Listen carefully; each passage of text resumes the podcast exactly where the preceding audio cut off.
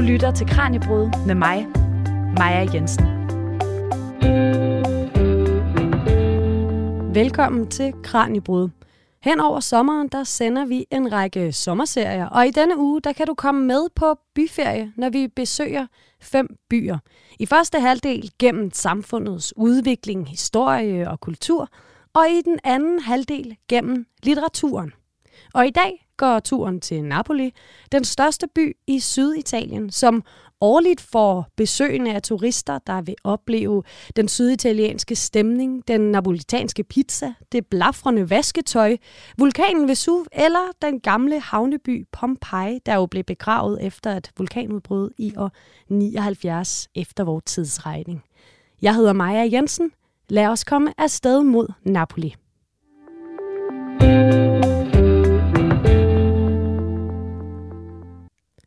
Som det allerførste vil jeg gerne byde velkommen til dig, Gert Sørensen, seniorforsker i italiensk historie, kultur og aktuelle samfundsforhold ved Københavns Universitet. Tak. Tak skal du have. Gert, du har forsket i Italiens kultur, historie, samfundsforhold, så du er jo den oplagte guide her i første del af programmet. Hvad er Napoli for en by, Gert? Skal vi ikke starte der? Det synes jeg er en god idé, fordi Napoli er jo en af de ældste byer i Europa, og byen har en historie, der går tilbage til den græske bosættelse i Syditalien og på Sicilien, altså græske kolonister, der slog sig ned i området der, ikke, som de jo på mange måder synes lignede lidt Grækenland og det græske øhav. Og Napoli er jo så et af de bosættelsessteder, vi har at gøre med i de her tidlige århundreder, altså det er jo altså et godt stykke før Kristi fødsel, og selve navnet Napoli, eller Neapolis, hvis vi skal tale græsk, betyder jo egentlig den nye by, altså det vil sige en bebyggelse, der så er kommet til efter de første kolonister. Og det er jo så det, der har givet byen navn, og den placering, ikke, som jo alle kender, nemlig langs den napolitanske golf, som jo egentlig er et stort kraterområde, ikke, der sådan løber ud langs Sorrentokysten, ikke, og vi har jo også Capri, ikke, som mange sikkert kender, og så også Ischia, og langs den gamle kraterkant der, ikke, der har vi jo så Vesuv, ikke, som du nævnte indledningsvis, ikke, og som jo selvfølgelig er byens altdominerende symbol, men som jo altså også er og har været det ned igennem tiden, en trussel imod livsbetingelserne der, ikke, fordi den har det jo med at gå i udbrud af og til. Og du nævnte selv, det er vel nok det sådan første store kendte udbrud i år 79 efter Kristi fødsel, der begravede Pompeji og Herculaneum, altså ud mod, altså den sydlige del ud mod Sorrentokysten. I dag er det nogle årtier siden, jeg tror det sidste udbrud, vi har haft, det er 1944. I dag er man jo meget bekymret for, hvad der kan ske, ikke, for der ligger jo nede under byen et kæmpe magmakammer, ikke, der når som helst kan bryde ud, og det er jo et meget befolkningsrigt område, vi har at gøre med her, så det kan jo få ret alvorlige konsekvenser, hvis der sker noget. Så hvis vi skal vende tilbage også til byens lange historie, ja, ikke, så grundfæstes der jo en række sociale mønstre og så videre, ikke, som i høj grad har været med til at karakterisere byen, ikke, og give den et lettere kaotisk præg, i hvert fald for den, der kommer til byen udefra. Hvad er det for sociale mønstre, Gert? Ja, altså det har jo noget at gøre med, hvis vi sådan går lidt længere frem i tiden, at Napoli og Syditalien jo har været genstand for franske interesser, det franske kongehus, eller grene af det, har jo siddet, ansjurerne har siddet i en lang periode i Napoli, og spanierne også i deres storhedstid sad der frem til omkring midten af sådan cirka midten af 1700-tallet, hvor de så trækker sig ud, og man så får et selvstændigt kongerige Napoli. Det vil sige, altså der har hele tiden været interesser udefra, som har jo måske ikke altid lige haft befolkningens ved og vel som første prioritet, men ligesom har brugt Napoli og Syditalien ikke til at tappe området for ressourcer, for skattekroner og den slags ting, ikke til Spanien og til især til Spanien, fordi det er spanierne, der har siddet der i de fleste århundreder frem til 1700-tallet.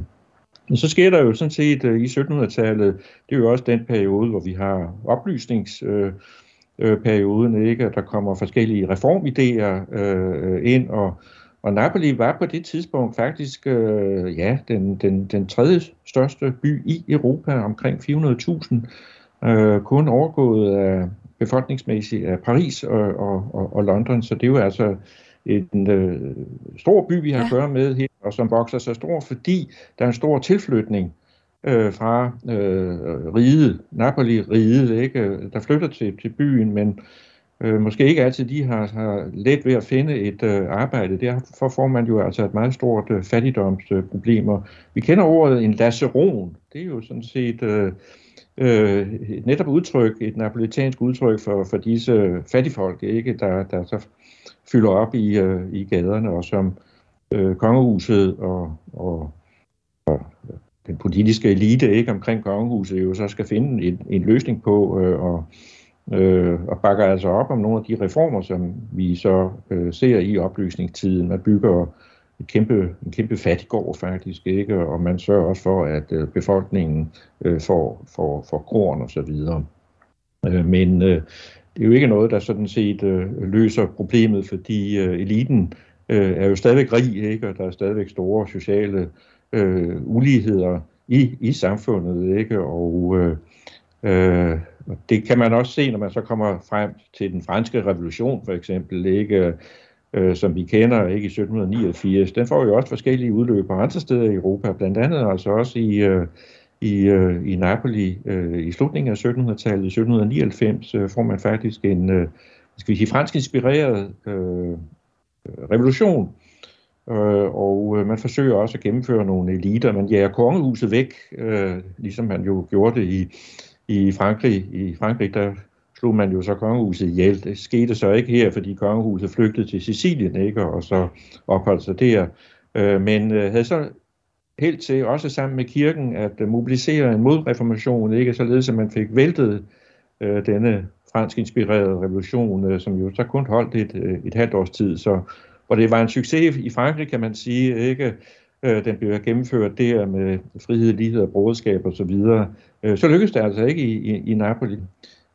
Og det får altså alvorlige konsekvenser også for den videre udvikling i Napoli-området, fordi hele den der oplyste elite, som måske kunne have gjort noget ved tingene og så videre, fået en større lighed gennemført, ikke, i samfundsforholdene og så videre, den bliver jo altså henrettet brutalt simpelthen, ikke, og det vil sige, at man så kommer ind i 1800-tallet, ikke, og har altså mistet nogle ressourcer, man har mistet nogle visioner, kan man sige, ikke, for hvordan Napoli og det syditalienske samfund skulle udvikle sig, ikke, og det er jo så der, hvor Syditalien og Napoli står, da Italien bliver samlet i midten af 1800-tallet, vi så får nationalstaten Italien, så halter Syditalien altså bagud, ikke, i forhold til et Norditalien, der er meget mere driftigt, ikke, og det er jo sådan set det, der jo har karakteriseret perioden lige siden, altså et Syditalien og et Napoli, der halter bagefter, ikke, som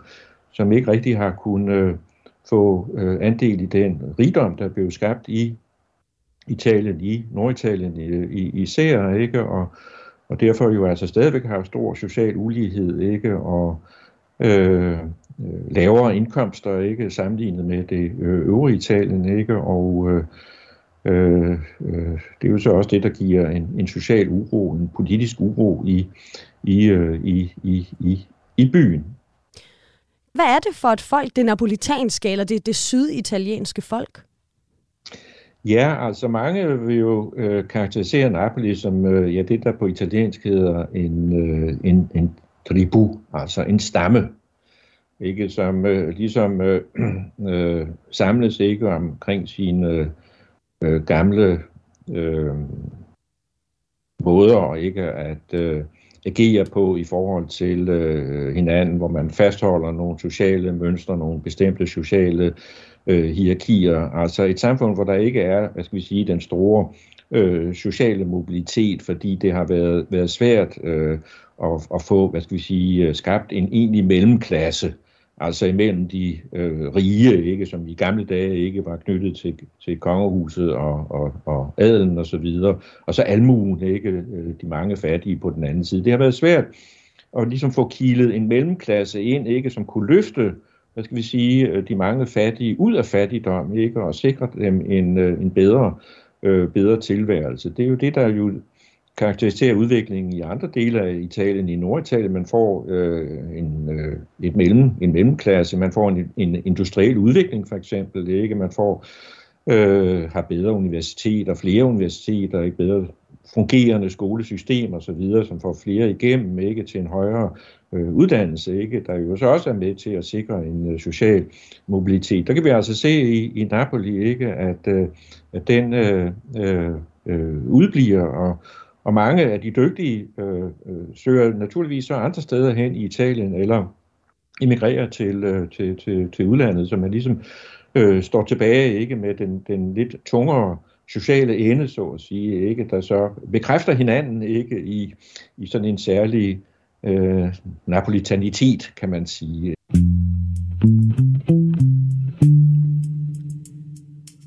Du lytter til Kraniebrud, som i dag handler om Napoli. Jeg hedder Maja Jensen, og jeg har besøg af Gert Sørensen, der er seniorforsker ved Københavns Universitet og beskæftiger sig med samfundets udvikling, historie og kulturen i Italien. Gert, vi har hørt lidt om, at du fortalte, at det sydlige Italien og Napoli haltede bagefter økonomisk, når man sammenligner med Norditalien. Og det er vel også en af grundene til, at mafiaen kunne blive så stærk, eller hvad? Hvordan opstod den italienske mafia? Ja, altså nu taler du om den italienske mafia. Altså i virkeligheden, når vi sådan ser samlet på det, så er der 3, ja måske 4, hvad skal vi sige, historiske mafiaer i Italien, ikke? Og den, der måske nok er mest kendt, det er den, vi kalder Cosa Nostra, ikke, som er knyttet til Sicilien. Og så har vi jo en mafia-struktur i Calabrien, altså i støvlelandets tog, ikke, der hedder 'Ndrangheta, ikke, som i dag nok er den mest aggressive, ikke, og som jo også har, hvad skal vi sige, fået overskrifterne frem i italienske dagblade og i den internationale presse. Og så er der en tredje mafia, som er mindre kendt i hælen, altså i Apulien, ikke, i den afdeling af landet, ikke. Og så jo altså har Napoli altså også sin mafia tradition, ikke, der er knyttet til det, der hedder La Camorra, altså Camorraen. Det er jo en historie også, der går langt tilbage, ikke, og som jo også er opstået af den gamle almuekultur, ikke. Vi talte før, ikke, om de store sociale forskelle, ikke, da Napoli var et selvstændigt kongerige, og for ligesom at overleve i den kæmpe storby, ikke, som byen jo tidligt var, jamen altså så måtte man jo bruge alle former for kneb, snughed og så videre, ikke, og det er jo faktisk også noget, der sådan afspejler sig i den, det man kalder komedia dell'arte, altså den napolitanske maskekomedie. Mange kender måske Pulcinella-figuren, ikke? Han er jo klædt i hvidt, og har så en sort maske for ansigtet, ikke? Og han er på mange måder sådan prototypen på sådan lemliggørelsen, ikke, af den der napolitanske snuhed, ikke, som skal også indimellem bruge lidt grove metoder, ikke, for at få sine interesser og ønsker gennemført. Og det er jo altså, kan man sige, en figur, der, ja, altså nogen fører figuren tilbage til 1600-tallet. Det er jo altså netop også i den periode, ikke, hvor spanierne holder til, ikke, magthaverne udefra og så videre, som den almindelige befolkning jo naturligvis har en vis mistro til, ikke, altså mistillid til. Dem kan vi ikke rigtig stole på. Vi må klare os selv efter bedste evner, ikke? Og det er sådan der, ikke, der ligger sådan et mentalt grundlag, et socialt mentalt grundlag, ikke, for at de kriminelle former, som Camorraen repræsenterer, at de ligesom har et grundlag for at udvikle sig i det regi der, ikke? Og det er jo så et fænomen, ikke, der har fået lov til at udvikle sig, ikke? Og det interessante er jo, og det gælder for så vidt al mafiaorganisation, fordi mange vil måske mene, ikke, om det er noget, der sådan hører middelalderen til, og det ved den moderne tid og udviklingen og alt det der, ikke, og fremskridtet, det vil det jo så sørge for, at der ikke længere er basis for den slags ting. Men det, der er karakteristisk for mafiaen, og dermed altså også Camorraen, det er altså dens evne til at tilpasse sig udviklingen. Sådan så den hele tiden er på højde med situationen, og et andet træk ved Camorraen og mafiastrukturen i almindelighed, også når vi taler om Sicilien, det er, at den jo så efterhånden bliver organiseret kriminalitet, ikke? Men alle samfund har jo organiseret kriminalitet, ikke? Det kender vi jo også i Danmark. Men det, der er karakteristisk for en mafiakriminalitet, det er, at den er langt mere integreret i et lands, et områdes økonomi, og er infiltreret også i den politiske klasse, ikke, og har indflydelse, ikke, på det politiske liv, så den er altså meget mere centralt placeret, ikke, en almindelig organiseret kriminalitet, der sådan findes i alle samfund i periferien. Og det er jo så også det, der gør, at den kan overleve, ikke, med den udvikling, som selv Napoli jo altså undergår. Og det er jo så, kan man sige, de strukturer, vi har helt frem til efter 2. verdenskrig, ikke, og jo også frem til i dag. Du siger, at Camorraen bliver sådan infiltreret i Napoli, også økonomien. Altså, hvilken rolle spillede Camorraen for Napolis økonomi, for eksempel, og for indbyggerne? Ja, altså, det er altid svært at komme med nogle tal, fordi det er jo altså en undergrundsøkonomi, vi har at gøre med her. Men der er ingen tvivl om, at den sorte økonomi, der er knyttet til Camorraen i dag, og de seneste mange årtier og så videre, fylder altså temmelig meget i de samlede statistikker, måske 10, måske 20, måske mere. Som sagt er det lidt svært, ikke, at komme med nogle præcise tal der, men går vi tilbage, altså bare nogle årtier, så kan vi se, at Camorraen får et vældigt boost tilbage i 1980. Og hvad sker der i 1980? Ja, der bliver, Napoli-området ramt af et jordskælv. Og det vidner altså igen om, ikke, at vi har en meget urolig undergrund, altså geologisk set, ikke bare socialt set, men altså også geologisk set. Vi har talt om vulkaner og så videre.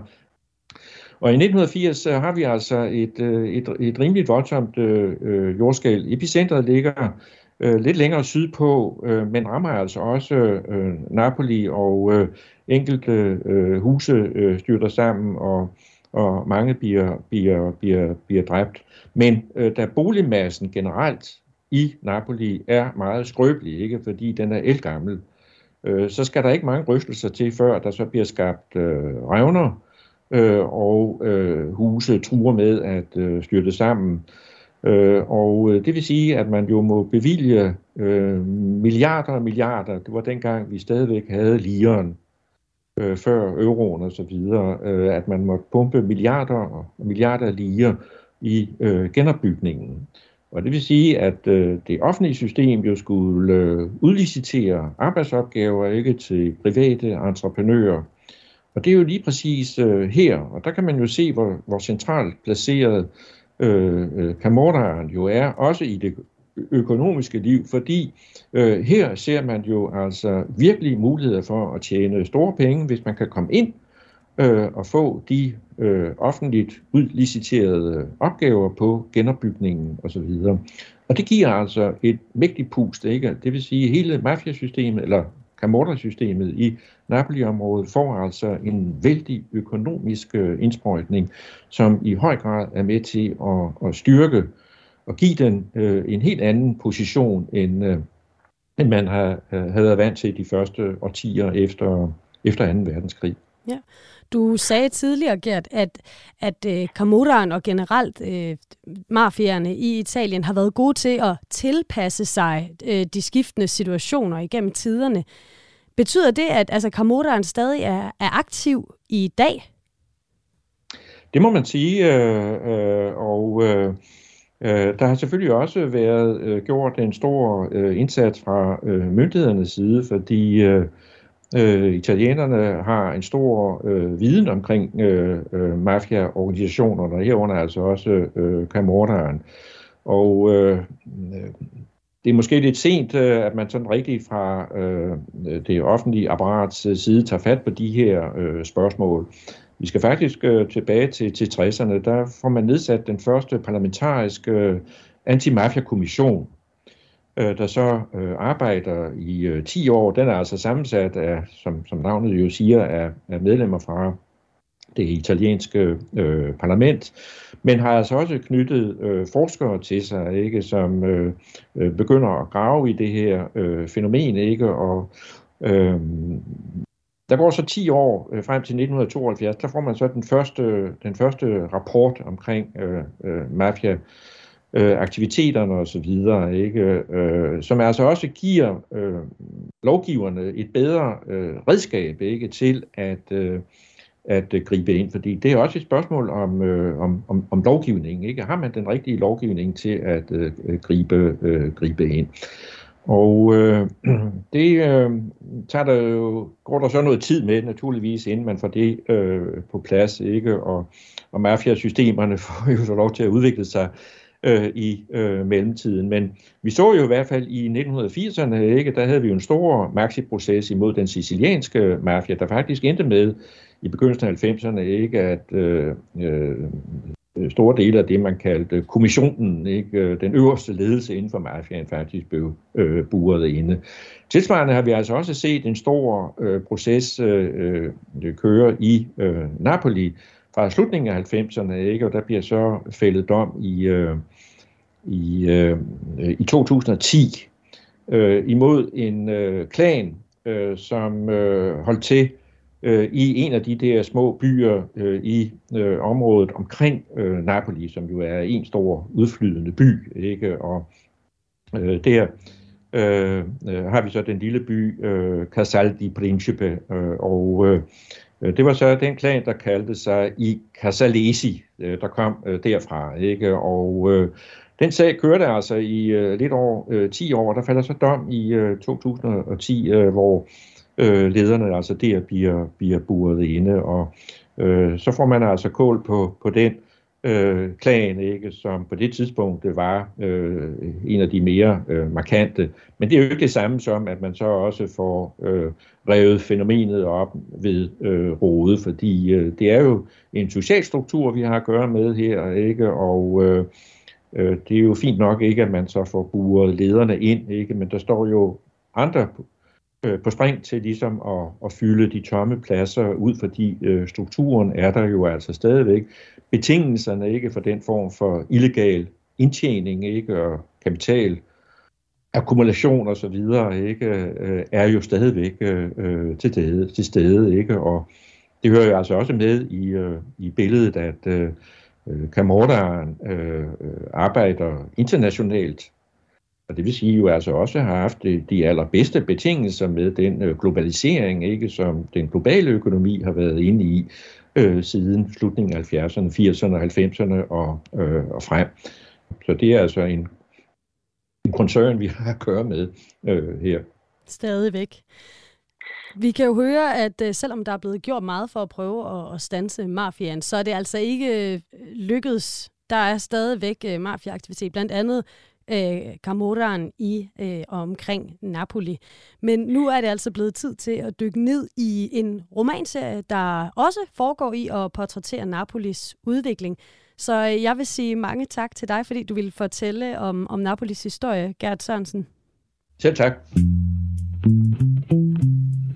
I denne del af Kraniebrud, der skal det handle om en romanserie, som foregår i Napoli. Og af samme årsag, så bliver den kaldt Napoli-romanerne. Og de 4 romaner er skrevet af Elena Ferrante. Og jeg har fået Pia Schwarz Lausten i studiet, lektor i italiensk litteratur ved Københavns Universitet. Velkommen, Pia. Tak skal du have. Pia, du har jo blandt andet beskæftiget dig med Elena Ferrante i din forskning. Hvem er denne her forfatter? Hun er jo omgivet af lidt mystik. Ja, det er rigtigt. Og altså, det er jo så nok det spørgsmål, der er sværest, hvis ikke umuligt at svare på, fordi der er faktisk ikke andre end hende selv og hendes allernærmeste og forlæggerne ved det romerske forlag, hun udkommer på, der helt sikkert ved, hvem hun er. Men der er jo rigtig mange gidsninger, og nu skal det så siges, at hun jo debuterede i 1992, og Napoli-romanerne her, som du omtaler, Min geniale veninde, romanerne, de kommer her i den nye årtusind, så hun er faktisk en forfatter med et større forfatterskab bag sig, og allerede fra starten besluttede hun sig for at være skrive under pseudonym. Hun har selv givet en lang række forklaringer på, hvorfor hun har valgt det, både personlige forklaringer og mere, litterære, intellektuelle forklaringer. Men hun holder meget fast i sit pseudonym og har trods, som sagt, en masse gidsninger, trods det, at en journalist for nogle år siden gik meget hårdt til værk, så begyndte at afsløre et bestemt forfatterpars bankkonti og lønudbetalinger og så videre, fandt ud af, hvem Ferrante formentlig var. Alligevel har hun holdt fast lige siden i ikke at ville stå frem og ikke afsløre, forlaget holder også fast. Og det er jo en ret stor præstation i disse digitale tider. Og en stor præstation også, og efter den store succes, som de 4 den her romanserie har haft, ikke mindst, at holde fast i og ikke ville stå frem. Det er et meget omdiskuteret emne. Det har provokeret rigtig mange i Italien. Det var også hovedårsagen til, at hun ikke modtog en meget stor prestigefyldt italiensk litteraturpris for nogle år siden. At man ville ikke give det til en forfatter, der ikke selv kunne komme og hente prisen. Men også derfor, hvem er hun? Alle pile peger faktisk i en bestemt retning. Det er ikke fordi, det er noget, jeg synes, vi skal bruge så lang tid på, men formentlig er det en oversætter af tysk litteratur, som allerede var ansat ved det her romerske forlag, Ferrantes bøger kommer på, som står bag. Men det er ikke noget, vi ved med sikkerhed. Der er også nogen, der har hævdet, at det var den her oversætter og hendes mand, som også er forfatter, og som skriver bøger, der foregår i Napoli. Så vi kan ikke sige det med sikkerhed. Jeg er ret overbevist om, at det er en kvinde. Det kan vi jo heller ikke vide med sikkerhed. Det er selvfølgelig rigtigt. Og jeg tror også, det er rigtigt, at det er den her oversætter fra tysk litteratur. Men som sagt, synes jeg ikke, at det er vigtigt for vores læsning og forståelse og for betydningen af de her romaner og for forfatterskabet som sådan. Okay, så hvis vi fjerner fokus fra forfatteren og i stedet fokuserer på Napoli-romanerne, hvad handler de så om? Der er noget paradoksalt ved, at vi kalder det for Napoli-romanerne eller Napoli-kvartetten, fordi hendes øvrige forfatterskab sådan set også er forankret i Napoli. Men altså Napoli-romanerne, som de bliver kaldt, Min geniale veninde, foregår i Napoli, og de har et langt større og bredere fokus på Napoli. Der er en meget større historisk en større historisk vide. De foregår jo over 1600 sider, fra omkring 1950 og op til fortælletidspunktet omkring 2010. Folder jo, altså Napoli er central også i nogle af de andre romaner, men er helt anderledes central her i Min geniale veninde. Og det er jo interessant det her med Napoli, at det har fået sådan en stor betydning, og vi kan jo se, hvordan der reklameres med Ferrante-turisme, Ferrante-weekend-ophold og nærmest pilgrimsrejser nu. Altså at man træder i Ferrantes fodspor nærmest? Præcis, ja. Det er meget nemt også at google sig frem til sådan nogle guidede Ferrante-rundture, hvor man oplever de mest sådan forfaldne slumområder i byen. Og det er jo også rigtigt, at alle de steder, romanerne nævner ved navn, findes i virkelighedens Napoli. Der er pladser, der er strande, og der er gader, som rigtig nok findes. Men interessant er det jo, at lige præcis de allermest centrale steder, som er den her Stradone, den store brede vej, og Il Rione, eller kvarteret, at de nævnes ikke ved navn.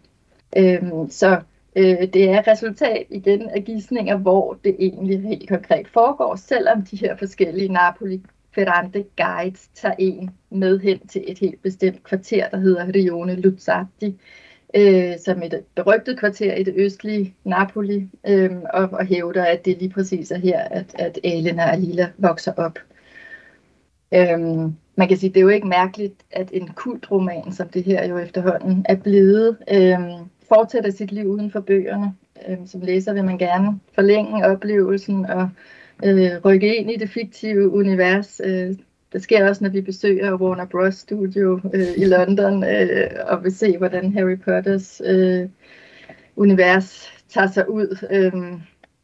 Så det er ikke for at sige, der er ikke noget mærkeligt ved det, og det er jo spændende at besøge en by i en forfatters eller i et værks fodspor, kan man sige. Men altså, man kan ikke være sikker på præcis, hvor det er, og i det hele taget, så synes jeg, at man skal passe på med at læse de her romaner kun som et sociologisk dokument, som sådan en, altså et billede, at vi får et billede af det sådan virkelighedens Napoli, fordi det er vigtigt, at Napoli også er en litterær bearbejdning. Det er godt nok med afsæt i et virkeligt sted, men det er jo filtreret af en forfatterbevidstheds subjektive erfaringer, sansninger og læsninger. I forhold til Napoli, det er den akse, hvorom alting drejer i de her romaner. Også sådan rent, som funktion på det narrative plan. Altså man kan sige, at det er jo, vi taler om en kvindelig udviklingsroman her med Min geniale veninde, og som mange andre udviklingsromaner, moderne romaner, bryder den med et traditionelt skema, men Napoli er jo det hjemme, som jeget på et tidspunkt rejser ud fra og forlader, kommer hjem til, forlader igen, frem og tilbage, og til sidst holder sig helt væk fra. Det er, hvis vi ser det fra Elenas perspektiv, som er det fortællende jeg.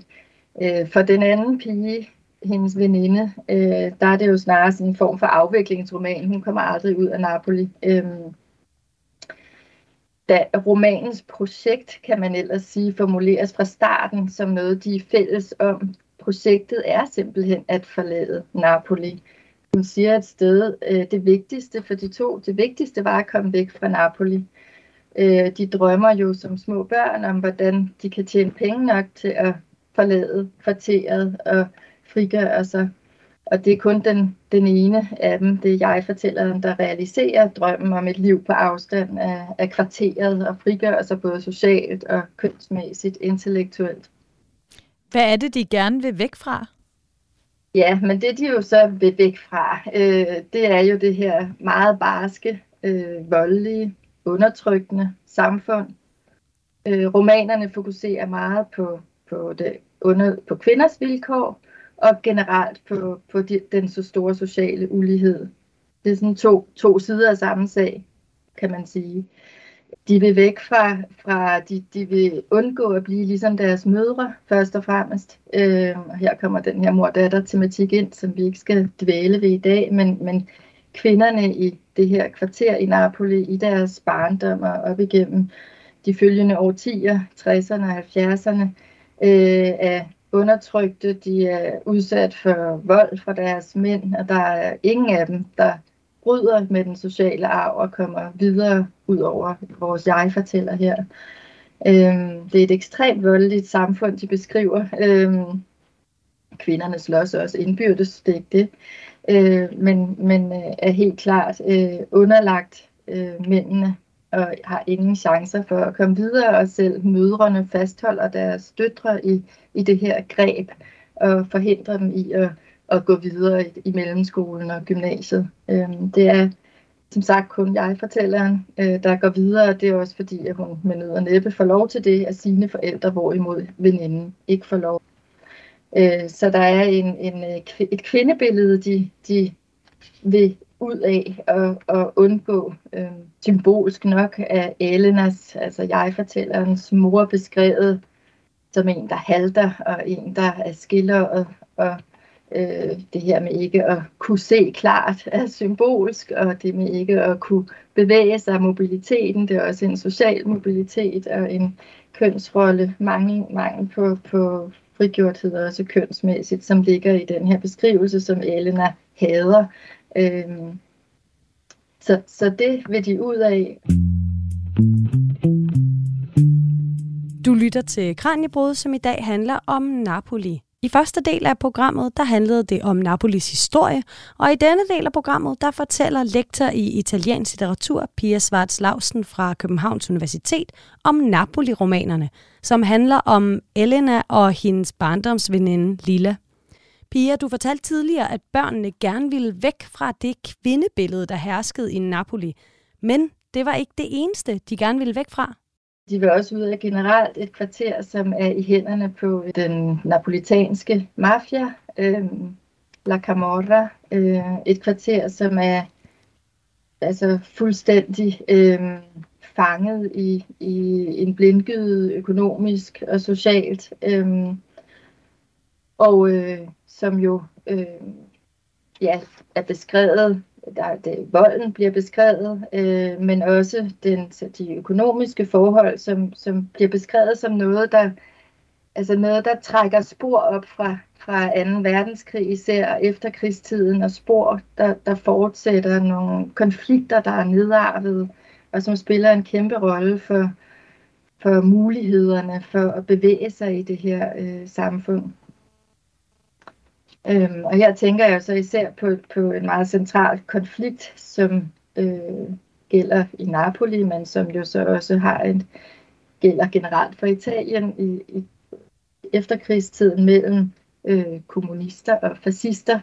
Det bliver meget tydeligt op igennem romanerne her, op igennem årtierne, at de politiske og historiske konflikter, som man oplever generelt i Italien, men i meget høj grad i Syditalien, fortsætter og trækker blodige spor i nutiden. Især i det 3. bind i den her serie om Min geniale veninde, bliver de stærke politiske spændinger, vi ser i slutningen af 60'erne og op igennem 70'erne i Italien som sådan, beskrevet meget indgående faktisk, takket være forskellige personer, som repræsenterer de forskellige positioner her i romanen, får vi indblik i de her konflikter i Italien, i det politiske liv i slutningen af 60'erne og frem efter. Der kan vi sige, at vi bevæger os lidt. Altså det er nogle konflikter, der udspiller sig i Napoli her i romanen, men her begynder vi at se, hvordan Napoli også får en bredere betydning og bliver sådan en slags prisme, vi ser Italiens historiske udvikling fra efterkrigstiden og frem. Og hvordan ser vi den i romanen? Der er en af Elenas og Lilas venner, Pasquale, som får en større rolle i det her bind. Han er, og vi kan se ham som et eksempel, han er kommunist, han er medlem af det italienske kommunistparti, PTI. Men i slutningen af 60'erne og i starten af 70'erne begynder man at inden for Kommunistpartiet og i samarbejde med de kristelige demokrater begynder man at forestille sig, at man kunne gå sammen i en regering, og man taler om det, der hedder det historiske kompromis i 1973, og som bliver diskuteret op igennem 70'erne. Der er rigtig mange, som både på venstrefløjen og højrefløjen, som er modstandere af den her tankegang om, at kommunister og kristelige demokrater skulle befinde sig i samme regering. Også meget modstand på højrefløjen, og uden for Italien, USA er stærkt modstander af, at Italien, som ligger så strategisk centralt i Europa, skulle have et kommunistparti i sin regering. Men altså, der er også modstand på venstrefløjen, og ham her, Pasquale, repræsenterer ligesom den her bevægelse, den her interne splittelse i kommunistpartiet. Han melder sig ud og bliver i stedet del af en mere militant aktivistisk gren, som tror på, at vold er det eneste middel til at skabe forandringer, og at man skal angribe systemet, selve systemet osv. Og det udvikler sig jo så som bekendt til terrorisme, en meget voldsom bølge af terrorisme i Italien i 70'erne, som vi også kalder for blyårene af samme grund. Så via nogle personer i den her roman, der hører vi faktisk om den her dybe splittelse på venstrefløjen, og hører om voldelige sammenstød mellem de her medlemmer af Kommunistpartiet og andre aktivister, og så dem, der kalder sig og kaldes for fascister, det vil sige højrefløjen. Og det var sådan, det var i Italien i den her periode. Det var et utroligt utrygt og meget anspændt miljø, som greb ned også i alle helt almindelige menneskers liv på mange måder. I den her roman, der bliver det sådan, hvad skal man sige, der er omdrejningspunktet en pølsefabrik i første omgang, hvor vi hører om de urimelige arbejdsvilkår for dem, der er ansat, både mænd og kvinder, og som, hvor situationen udvikler sig i det Lila, den ene hovedperson her, begynder at tale offentligt om de urimelige vilkår, man holder arbejderne i, de bliver udnyttet og underbetalt osv. Eftersom den her fabrik viser sig at være kontrolleret af mafiaen i byen, at den her familie, Solara, som vi i øvrigt også har lært at kende op igennem de to første bind, ja, så eskalerer konflikten fuldstændig og bliver meget voldelig. Så det er bare lige et eksempel på, hvordan nogle begivenheder, de fylder ret meget i det her tredje bind af romanserien, med afsæt i nogle personer, vi har lært at kende fra de små, så bliver den lille historie bliver på en eller anden måde til en del af den store historie.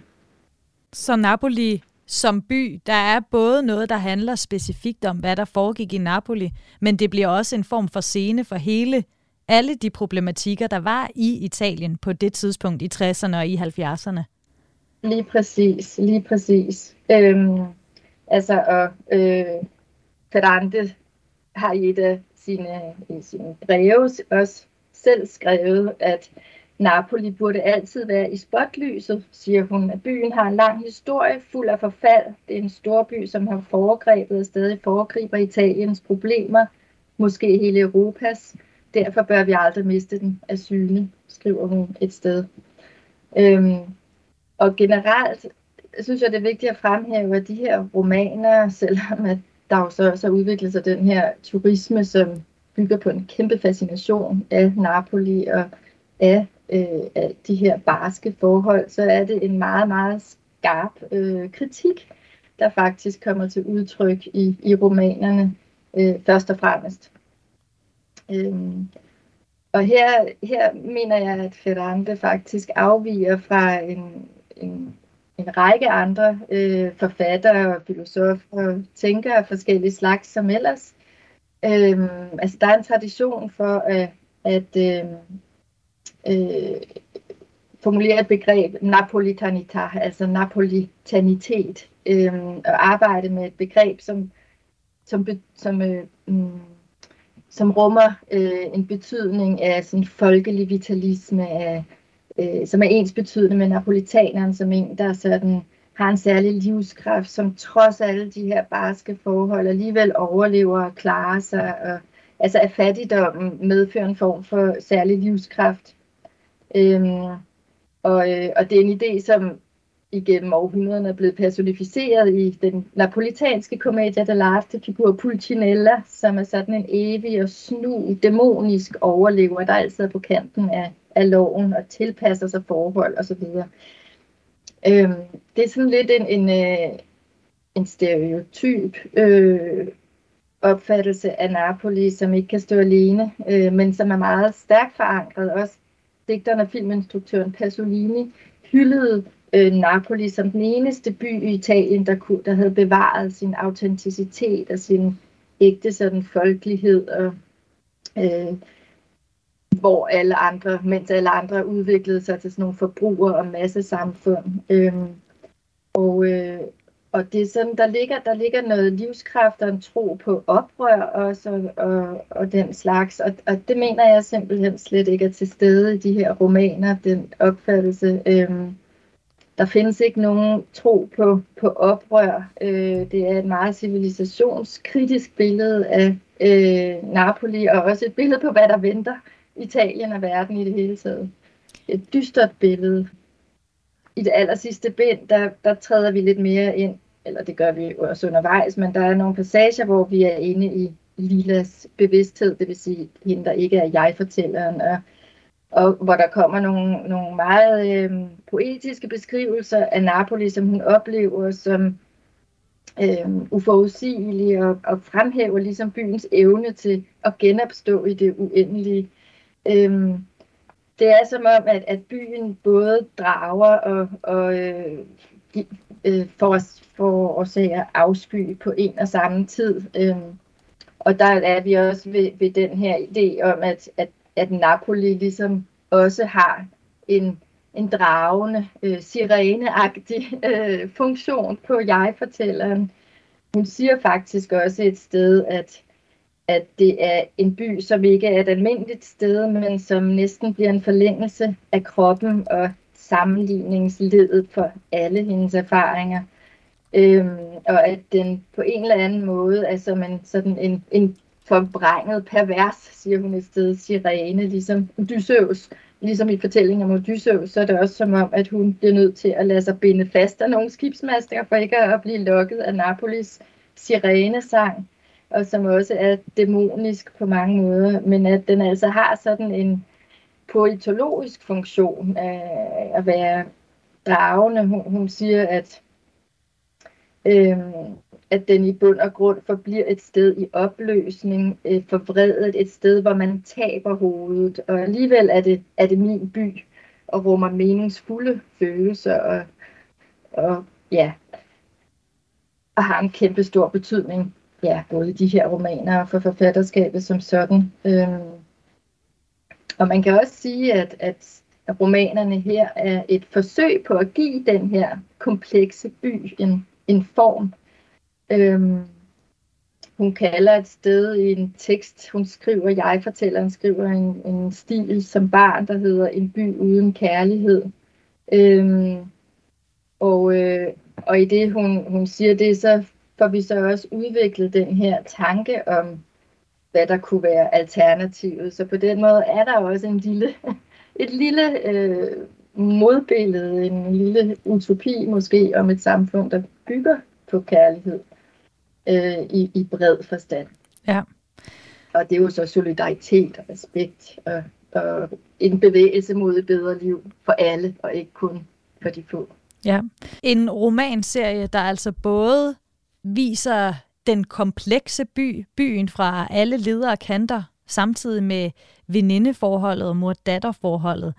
Jeg vil i hvert fald sige mange tusind tak, Pia Schwarz Lausten, fordi du havde lyst til at fortælle og krasse lidt i overfladen på de her 1600 sider, som de fire romaner jo altså udgør til sammen. Selv tak.